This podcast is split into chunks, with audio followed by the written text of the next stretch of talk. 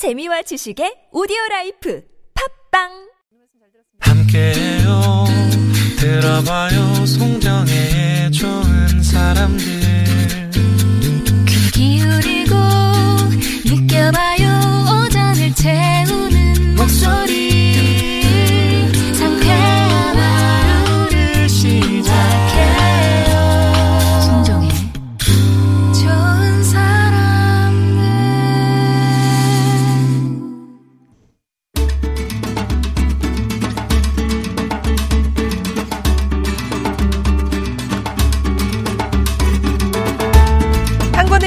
나를 돌아보고 세상을 만나는 시간이죠. 한창원의 책가방. 세종대학교 만화 애니메이션학과 한창 교수님 오셨습니다. 안녕하세요. 안녕하세요. 예. 올해 유난히 덥다고 하잖아요. 네, 참 덥습니다. 예. 더위 잘 타시죠? 아유, 장난 아니죠. 네. 겨울 되면 아유, 참 여름은 겨, 견디겠는데 겨울은 못 견디겠다 그랬는데. 네, 또 여름 되면. 아우, 겨울은 겨울이 차라리 낫지. 뭐 이렇게 아, 얘기하고 올. 여름 뭐 데뷔책 같은 게 있으세요? 안 나가는 거죠. 예. 저는 이제 올 여름 같은 경우는 될 수 있으면 학교 연구실에서 음. 연구실에서. 네, 연구실에서 버텨내죠. 왜냐면 거기 에어컨을 틀어도 네. 학교가 내는 음. 학교가 거니까. 또 학교. 총장님 들으시면 네. 큰일 나겠는데. 오늘 네. 어떤 책 읽어볼까요? 자, 오늘은 사람에 대한 책을 좀 찾아볼까 합니다. 음. 어, 기자시죠. 권석천 기자. 지금 JTBC에 계시는 권석천 위원인데 지금 논설위원. 이분이 경향신문 기자로 입사했다가 JTBC로 옮기신 분인데 이분이 저랑 나이가 갑이세요. 보니까 아. 저도 이 책을 보고서 이제 알겠는데 네. 제 나이 또래의 사람들이 그 직장에서 기자 생활을 하면서 느꼈던 한국 사회의 여러 가지 고민들을 한번 잔잔하게 풀어낸 책이었다고 생각하고 책을 읽기 시작했거든요. 음. 그리고 제가 알고 있는 다른 어 그 언론인들, 저널리스트들이 이 책에 대해 많이 추천을 하시더라고요. 네. 그래서 이 권석천 기자의 사람에 대한 예의란 책입니다. 음. 어, 사놓고 언제 읽을까 하다가 어, 이번 주에 소개할 생각으로 지난주 내내 읽다가 이런 느낌 있죠. 아, 맞다. 음? 그렇지, 그렇지, 그렇지. 뭐 이러면서 밑줄을 계속 그으면서 반성도 많이 하고 공감도 많이 했던 책입니다. 그때 느꼈어요. 더운 걸 읽, 읽더라고요. 아. 아, 이렇게 공감을 많이 하면서 어, 눈물도 조금 흘리고 같이 깔깔대고 웃기도 하고 공감하는 그 과정 속에서 더위를 잊게 되는 순간. 아, 뭔가 이렇게 몰입하고 집중하다 네. 보니까. 그래서 이 책은 본인이 봤던 영화와 본인이 그동안 기자 생활하면서 만났던 사건들, 재판들, 음. 이런 것들 또 소설들 이런 내용을 예를 듭니다. 음. 그리고 그 예를 들면서 그 안에서 우리가 사람을 어떻게 잊고 살고 있는 건지 또 사람을 어떻게 찾아야 되는 건지 음. 사람에 대한 예의가 왜 지금 이 시점에 필요한 것인지 그 얘기를 솔직담백하게 하고 있는데요. 아, 읽다 보니까 많이 그런 생각들을 안 하는 게 아니거든요, 우리가. 네네. 근데도 불구하고 어, 잊고 사는 그 순간들을 다시 한번 돌아오게끔 많이 반성하게끔 하고 음. 내 주위에 사람들이 있다는 거 나도 그런 사람들을 챙길 수 있는 사람이 되어야 된다는 거에 대해서 책이 또 가르치는 그런 음. 시간들 여러분이 만날 수 있게 될 것 같습니다. 네. 한창원의 책가방 오늘 책은 저널리스트 권석천 기자가 쓴 사람에 대한 예의라는 책인데요. 이 책에선 어느 영화의 대사를 인용해서 우리 사회의 치부를 보여줍니다. 어떤 대사냐면요. 교수님 좀 부탁드려도 예, 될까요? 이게 이제 인터넷이 있어야 됩니다. 예, 그냥 예, 서울 예. 분들이 읽으시면 인터넷이 안 나옵니다. 이미 타죠. 예. 네. 예. 그놈은 그냥 미끼 던져본 거고 자네 딸내미는 그걸 확 물어본 것이요. 영화 제목과 동명인 지역이죠. 이 영화의 제목은 무엇일까요? 자, 교수님 보기도 주세요. 1번 곡성, 2번 해운대, 3번 경주가 되겠습니다. 네. 그나저나 이 영화엔 책에 나온 대사 외에도 아주 그 유명한 대사가 또 있잖아요. 무엇이 중원디 네, 뭐 이런 대사가 무엇이 있습니다. 예. 요거 예. 힌트까지 드리면서 네. 자 정답하시는 분들은 TBS 앱 또는 50원의 로 문자 메시지 우물정 0951번으로 보내주시면 되겠습니다. 이 책의 시작이 그렇게 합니다. 본인이 서울시청 건너편에 커피숍에 앉아 있다고 합니다. 맨 안쪽 구석 자리인데 거기 앉아 있으면 이 광화문 쪽에 오시는 모든 분들의 이 카페를 들어오신 표정들 다 읽을 수가 있대요. 또아 절에서 들어오시고 계약서 쓰시는구나. 뭐 여기서 또 무슨 그 어, 시비를 준비하시는구나. 친구를 만나시는구나. 이렇게 볼 수 있다는 것이죠. 본인 혼자 앉아서 노트북 자판을 두드리고 있습니다. 이렇게 시작합니다. 저는 사람들이 무엇을 생각하는지 어떻게 느껴지는지가 궁금합니다. 그곳에서 그 중에서도 주목해 온 건 사회적 감정입니다. 우린 인권을 우습게 하는 공직자와 기업인, 세월호 참사를 교통사고라고 말하는 정치인들에게 신경이 곤두섭니다. 성범죄에 주먹을 쥐고 분노하고 못된 막말을 참지 못해 씩씩거립니다. 그 이유는 무엇일까요? 제발 사람을 사람으로 대하라는 사람에 대한 예의를 지키라는 요구가 아니겠습니까? 한국 사회는 조직에 대한 예의, 국가에 대한 예의는 차리라고 하면서 사람에 대해서 건너뛰기 일쑤였습니다. 정말 중요한 순간에 사람은 고려의 대상에서 빠지곤 했지요. 이제 사람에 대한 예의는 시대를 움직이는 정신입니다. 이렇게 시작합니다.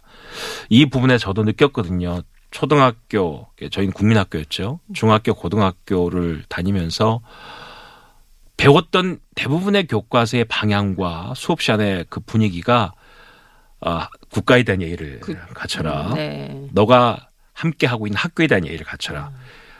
사회 나가면 회사와 조직에 대한 예의를 갖춰라. 라고만 가르쳤습니다. 예. 솔직히 그 이제 돌아보니까 네, 네, 그렇습니다. 네, 네. 그런데 내 옆자리에 있는 친구에 대한 예의, 집에 가면 만나는 부모에 대한 예의, 뭐 그거는 우리 유교 사회니까 어쩔 수가 없지만 이런 모든 것들을 구체적으로 우리에게 알려주지를 않았습니다. 음. 알려줬죠. 교과서에서도 알려줍니다. 근데 문제는 더 큰 국가와 사회와 조직에 대한 예의가 우선이라고 음. 배웠던 시기였거든요. 개인은 희생해야 하고. 그렇습니다. 그래서 그런 문제에 대해서 고민을 했던 저에게 이 책은 어, 종소리 같았어요. 저는 갑인데 어떻게 이런 얘기를 정리를 잘 해줄 수 있을까? 그래서 여러분들에게 소개를 하는 건데요. 총 4부로 이루어져 있습니다. 인간이라는 한계, 인간이라는 구원이 일부고요. 2부는 어둠 속 갑자기 불이 켜지면 3부에 바로 이 제목 사람이 된 예의가 나오고요. 4부 각자 도생이라는 거짓말을 넘어서 이렇게 이야기를 하고 있습니다. 아, 서문에서 이분이 이 책에 대한 방향을 정확하게 제시를 하고 있는데 그 부분을 제가 읽어드리겠습니다.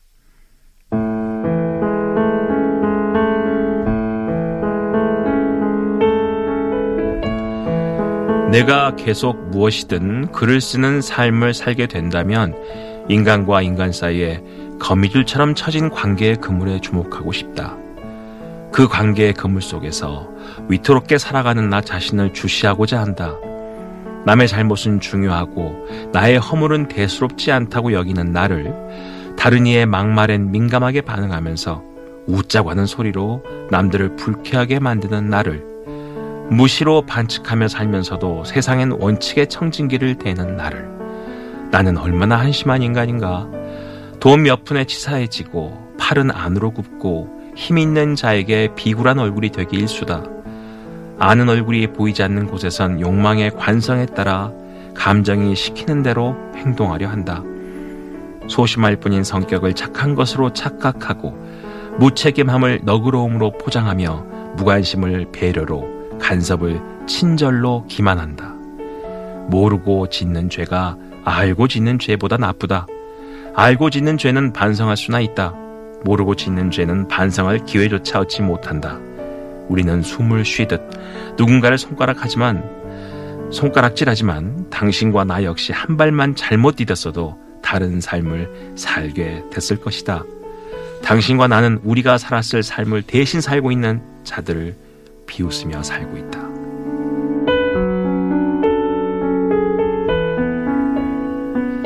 뭔가 좀 반성하게 만드는. 어, 나는 누구인가 이렇게. 오, 그냥 네. 그 부분에 저 깜짝 놀랐어요. 소심할 뿐인 성격을 착한 것으로 착각하고 무책임함을 너그러움이고 음. 무관심을 배려로 간섭을 친절로 기만한다. 기만. 예. 이런 단어의 나열이 음. 그냥 읽다 보면 비수처럼 네. 가슴에 그냥 콕콕 박힐 때가 있습니다. 그럼 덥지가 않죠. 뭐 으슬으슬합니다.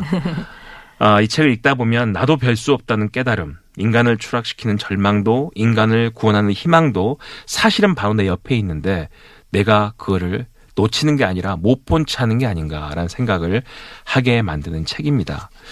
이 책의 첫 장면에서 가장 먼저 대두되는 사례가 바로 조커란 영화입니다. 음. 조커의 영화를 보, 본이 바- 본 것처럼 쓰시면서 이 저자는 조커가 우리에게 말을 하는 것처럼 한 장을 씁니다. 어. 조커가 우리에게 막 말을 겁니다. 어이 친구, 거기 혼자서 뭐 하고 있나? 이라고 얘기를 합니다. 음. 사람들은 내가 흑화됐다고 말하지요. 흑화. 음. 까맣게 변했다는 얘기죠. 나쁘게 변했다. 음. 평범했던 사람이 어떤 사건을 계기로 검게 냉혹하고 잔인하게 변하는 걸 나를 보고 다 알았죠? 뭐 이런 뜻입니다. 음. 그러면서 사람들이 왜 흑화되는지 너도 한번 대봐. 조커란 영화는 그거거든요. 네. 당신들이 배트맨의 상대되는 악, 악당이라고 빌런이라고 나를 욕하지만 내가 혼자 나쁘게 된 거 아니야. 당신들처럼 사는 일반적인 삶 속에 나도 평범한 사람이었는데 거기서 그 살다 보니까 음. 내가 흑화된 거야. 살아보니까 편하다? 이러고 사는 게 예, 편하다. 너도, 너도 흑화돼봐. 어. 이렇게 이 저자는 이야기를 시작합니다. 네. 그 얘기가 무슨 얘기냐면 우리는 그런 세상의 외침 속에서 우리 스스로도 그렇게 적당한 정도 흑화되고 있는 게 아닌가라고 경고를 울리는 것이죠. 그러면서 이런 얘기를 해요. 유머는요, 두려움에 대한 생리적 반응이래요. 프로이트는 유머가 사람이 좌절했을 때 생겨, 생겨나는 몇 가지 반응 중 하나라고 말한 바 있답니다. 음. 그러니까 유머러스하다라는 게 사실은 가장 힘들 때 그걸 버티기 위해서 넘기는 또 다른 두려움에 대한 반응이다라고 어, 커트 보니것의 나래 없는 사람이라는 책에서 음, 이야기를 했다고 음. 이야기를 합니다. 사람들은 늘 그렇죠. 적절하게 타협하고 난 그러고 싶지 않은데 그럴 수밖에 없었다. 관행이 그런 걸 내가 어떻게 하니? 그렇게 생각하다가 넘어가는 길이 결국 흑화의 길이라는 것입니다. 이런 말이 있대요. 음, 이 조커 영화를 보고 한 관객이 인터넷에 남긴 한 줄이 있답니다. 한 줄 평이. 착하게 사는 것은 높은 계단을 오르는 것과 같지만 포기하고 내려갈 때는 너무나도 빠르고 즐겁다. 아, 관객 평이에요. 네. 착하게 사는 것을 포기하는 것 정말 롤러코스터처럼 빠르고 즐겁게 내려갈 수 있지. 그러니까 나처럼 해봐. 이렇게 얘기를 합니다. 이제 그이 영화를 딱 하고 나서 본인이 얘기를 하죠. 사람들은 자기가 하는 일을 정당화하기 위해서 흑화되기 시작할 때 네. 정당화하기 위해 상대방을 악마화하기 시작한대요. 자기 맞은편에 서 있는 인간은 동등하게 대우할 존재가 아니라고. 음. 그러니 내 마음대로 해도 상관없다고 생각하기 시작한대요. 바로 흑화되는 검은 눈으로 보면 모든 게 검게 보이는 거죠. 음. 군부 독재 시절에 한 판사가 이렇게 판결을 합니다. 밝혀낸 증거가 부족할 뿐이다. 그 자들은 간첩이 분명하다. 수사받으면서 고문 좀 당했다고 해서 그들이 간첩이란 사실이 달라지지 않는다. 음. 재판장이었던 법조인의 말이라고 합니다. 이런 분들이 그 시대를 살아남기 위해서 했던 흑화된 한 과정 속에 음. 이런 무시무시한 말들이 나올 수 있다는 것이죠. 후배들한테 꼭 선배들이 이렇게 얘기하죠. 야, 그때 많이 배웠어. 대부분 그때가 승진명당에서 누락됐을 때, 조직의 쓴맛을 봤을 때 많이 배웠다. 자신이 흑화한 것이 아니라 성장한 것이라고 되려 말을 바꾸는 거라고 아. 저자는 이야기를 합니다. 네. 그러니 이대로 어렵게 늘 불편하게 살지 말고 나처럼 한번 흑화돼봐. 그럼 편하지 않겠어? 제일 첫 번째 문단, 첫 번째 장에서 저자는 이렇게 우리에게 공격을 합니다. 네네. 자, 오늘 만나고 있는 책은요, 음, 저널리스트 권석천 씨가 쓴 사람에 대한 예의라는 책을 보고 있습니다. 이게 곧 시대를 움직이는 정신이라고 잠깐 얘기를 하고 있는데요. 퀴즈 한 번 더 드리고 갈게요.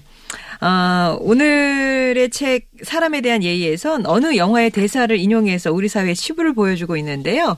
영화 제목인 이곳에서 벌어진 미스터리한 사건을 그려낸 영화죠. 이 제목은 무엇일지 아까 힌트로는 뭐 여러 가지 대사 주시면서 무엇이 중요한데까지 해주셨습니다. 교수님 보기 한 번만 더 주시겠어요? 1번 곡성, 2번 해운대, 3번 경주. 음, 정답 아시는 분들은 TBS 앱이나 50번의 1호 문자 메시지 우물정 0951번으로 보내주시면 되겠습니다. 오다리 에 빠님, 긍정의 여신님, 이 노래 듣고 싶다고 하셨죠? 샵입니다. 내 입술 따뜻한 커피처럼.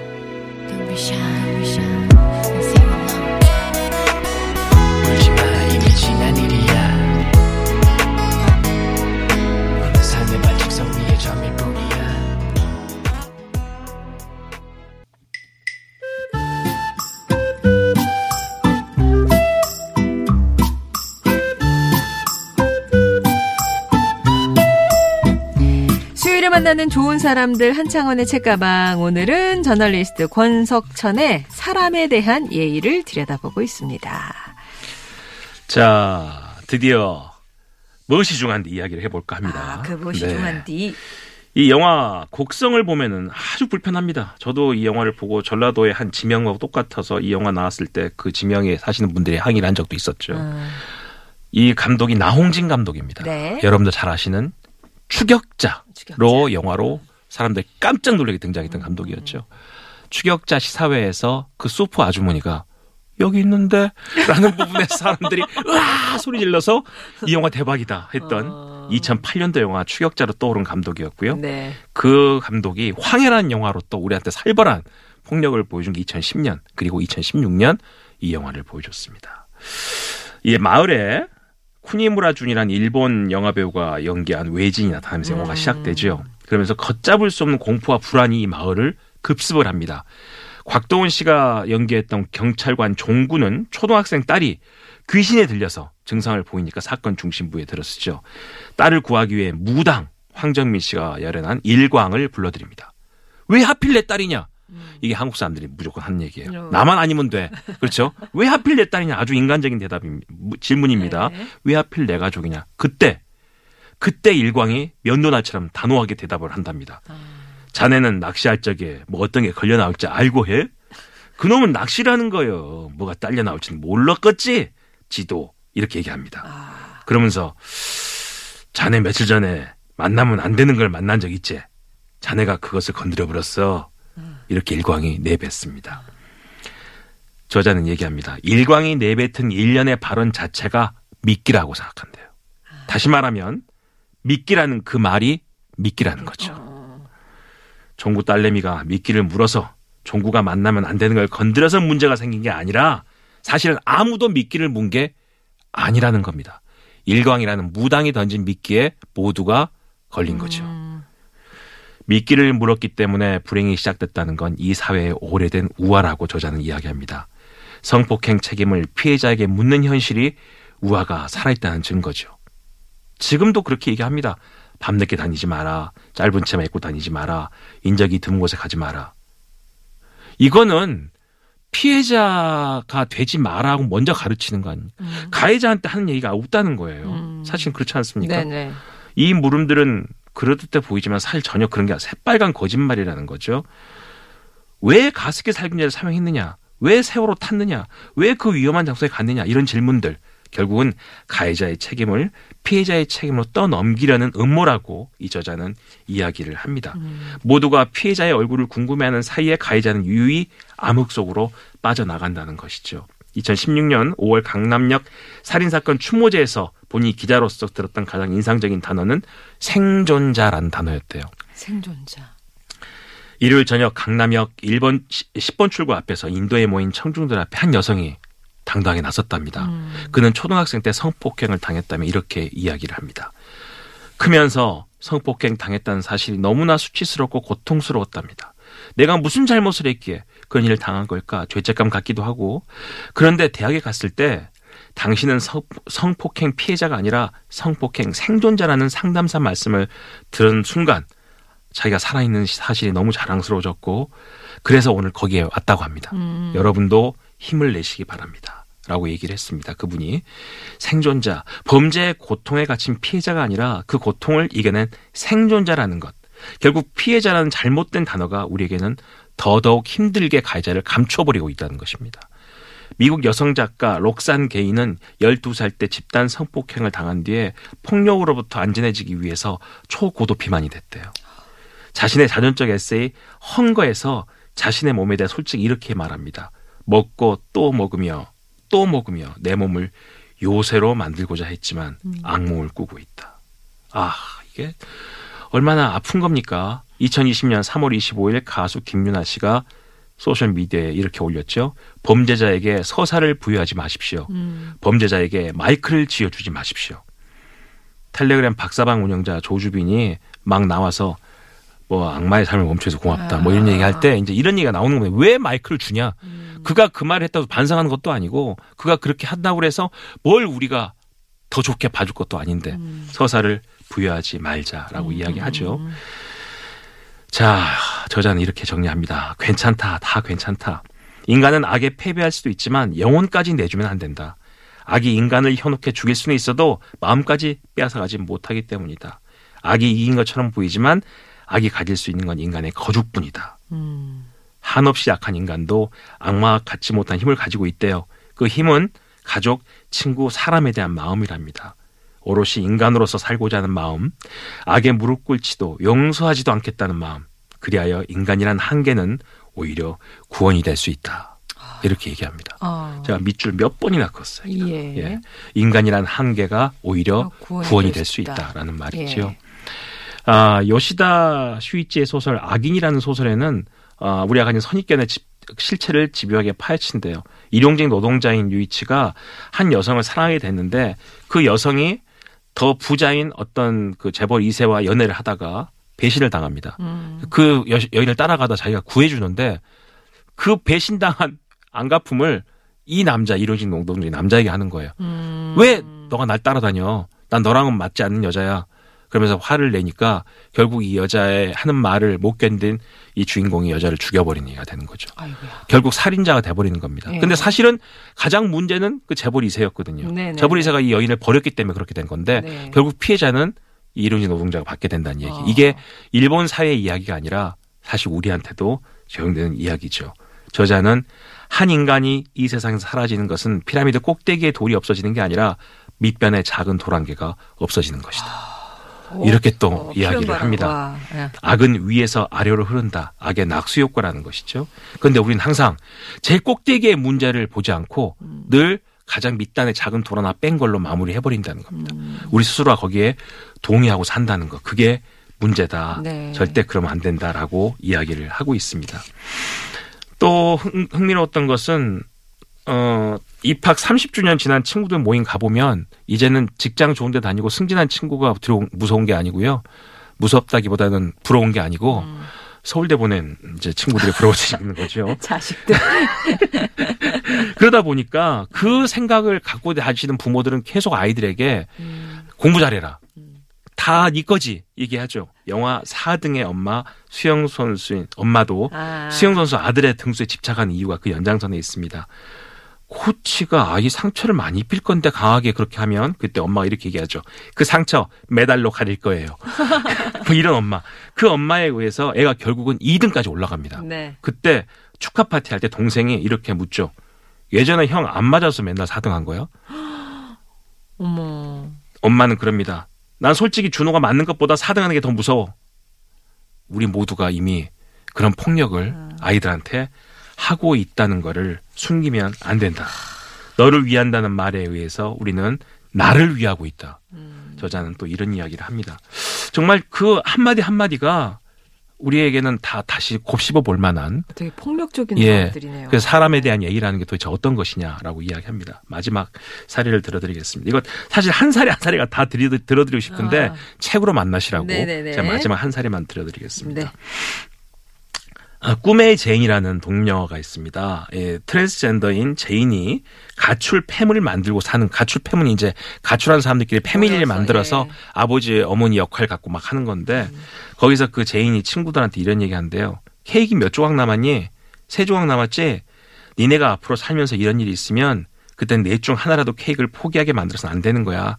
차라리 셋 다 안 먹고 말아야지. 음. 뭐 이렇게 얘기하면서 인간은 말이야 시시해지면 끝장이야.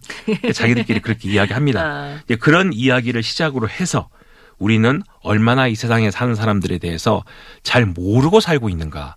우리는 안전한 영역 속에 살고 있기 때문에 안전하지 않은 영역에 있는 사람들에 대해서 무시하거나 그- 그렇게 살다 보니까 그렇게 된 거지 뭐다 자업자득이지 이렇게 예의를 놓치고 살고 있다라고 이야기를 하면서 이런 사례를 얘기합니다. 20대 젊은이가 있었대요. 어려서 부모가 이혼한 뒤에 고1 때, 야, 너 같은 건 고등학교 나서 뭐 할래? 이런 아버지 말에 학교를 자퇴합니다. 집을 나와 고시원 생활하고 찜질방, 종업원부터 전단지 배포 배달은 안 해본 게 없습니다. 군 제대 후에 정신적으로 의자다 어머니가 숨지자 충격을 받고 우울감에 시달리다가 동반 자살하실 분 도와주세요라고 소셜미디어에 글을 올립니다. 두 사람이 연락을 해옵니다. 그리고는 함께 자살을 시도하다가 그 중에 한 사람이 너무 힘들어서 무서워서 다른 사람들을 제지하는 바람에 살아남습니다. 같은 해 12월 이들은 자살 방조 미수 혐의로 집행유예 형을 선고받습니다. 당시 울산지법 형사 11부 재판장인 박주영 부장판사가 그 A 20살 젊은이에게 책 선물을 해주면서 차비 20만 원을 건넵니다. 그리고 이렇게 이야기합니다. 재판부의 이 결정이 잘못된 판단이 아니기를 간절한 마음으로 기원합니다. 어쩌면 이 마지막 당부는 재판부가 피고인들에게 드리는 강곡한 탄원입니다. 당원의 선처를 호소했듯 이제 스스로 선처하고 아끼십시오.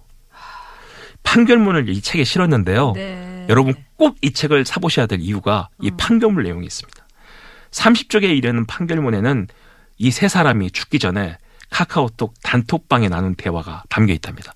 이 판결문에 판사가 단톡방에 있었던 이 다- 단체 대화방에 있었던 내용을 쭉 담았어요. 주제가요. 다 돈입니다. 자살을 하려고 해도 돈이 필요했던 거예요. 근데 이 세 명의 젊은이는 돈이 없으니까 서로 미안해합니다. 제가 만들 수 있는 돈 이거밖에 안 돼요. 어, 저도 많이 없는데, 저도 실직된 상태라 돈이 없어서 다 팔아도 이것밖에 안 돼요. 너무 미안한데요.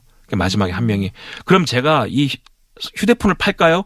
이게 중고폰이면 한 20만 원 나오는데 이런 대화밖에 없습니다. 죽음에도 돈이 든다는 거죠. 판결문에는 이걸 쓰고 나서 보여주고 나서 판사가 이렇게 이야기합니다. 지상에 단 한 사람이라도 자신의 얘기를 들어줄 사람이 있다면 그러한 믿음을 그에게 심어줄 수만 있다면 그는 살아갈 수 있을 것이다. 왜냐하면 그의 삶 역시 사회적으로 의미 있는 한 개인의 이야기인 이상 진지하게 들어주는 사람이 존재하는 한 그 이야기는 멈출 수 없기 때문이다. 사람이 사람에게 할 수 있는 가장 잔인한 일은 혼잣말 하도록 내버려 두는 것이다. 판결문에 그렇게 있다고 합니다. 예. 이게 바로 사람에 대한 예의의 시작이 아닐까 이 저자는 우리에게 이런 사례를 들어서 경종을 작은 종소리인데요. 책을 읽다 보면 계속 종소리가 들립니다. 예. 예. 그렇기 때문에 더위도 있고요. 내 스스로도 반성도 하고요. 그리고 우리가 모든 사람들이 함께 살 수 있도록 또 혼잣말 하는 사람들이 내버려지지 않도록 살 수 있도록 하는 예의 그 필요에 대해서 이 책은 이야기하고 네. 있습니다. 가장 못할 짓이 상대가 혼잣말하게 내버려 두는 것이다. 오늘 권석천 기자가 쓴 사람에 대한 예의 만나봤습니다. 자, 그러면 아까 드렸던 퀴즈 정답 발표할게요. 네. 무엇이 중원디 1번 곡성입니다. 곡성입니다. 당첨자 명단은 저희가 홈페이지에 올리면서 개별 연락 드리겠습니다. 교수님 감사합니다. 고맙습니다. 오늘 많은 거 배우셨대요. 생각의 틀이 넓어지는 좋은 프로그램이네요. 6101번이 아주 큰 칭찬 주셨네요. 감사합니다. 계속 노력할게요. 게리 알로열의 It's Raining Man 전해드리면서 인사드립니다. 내일 뵙죠.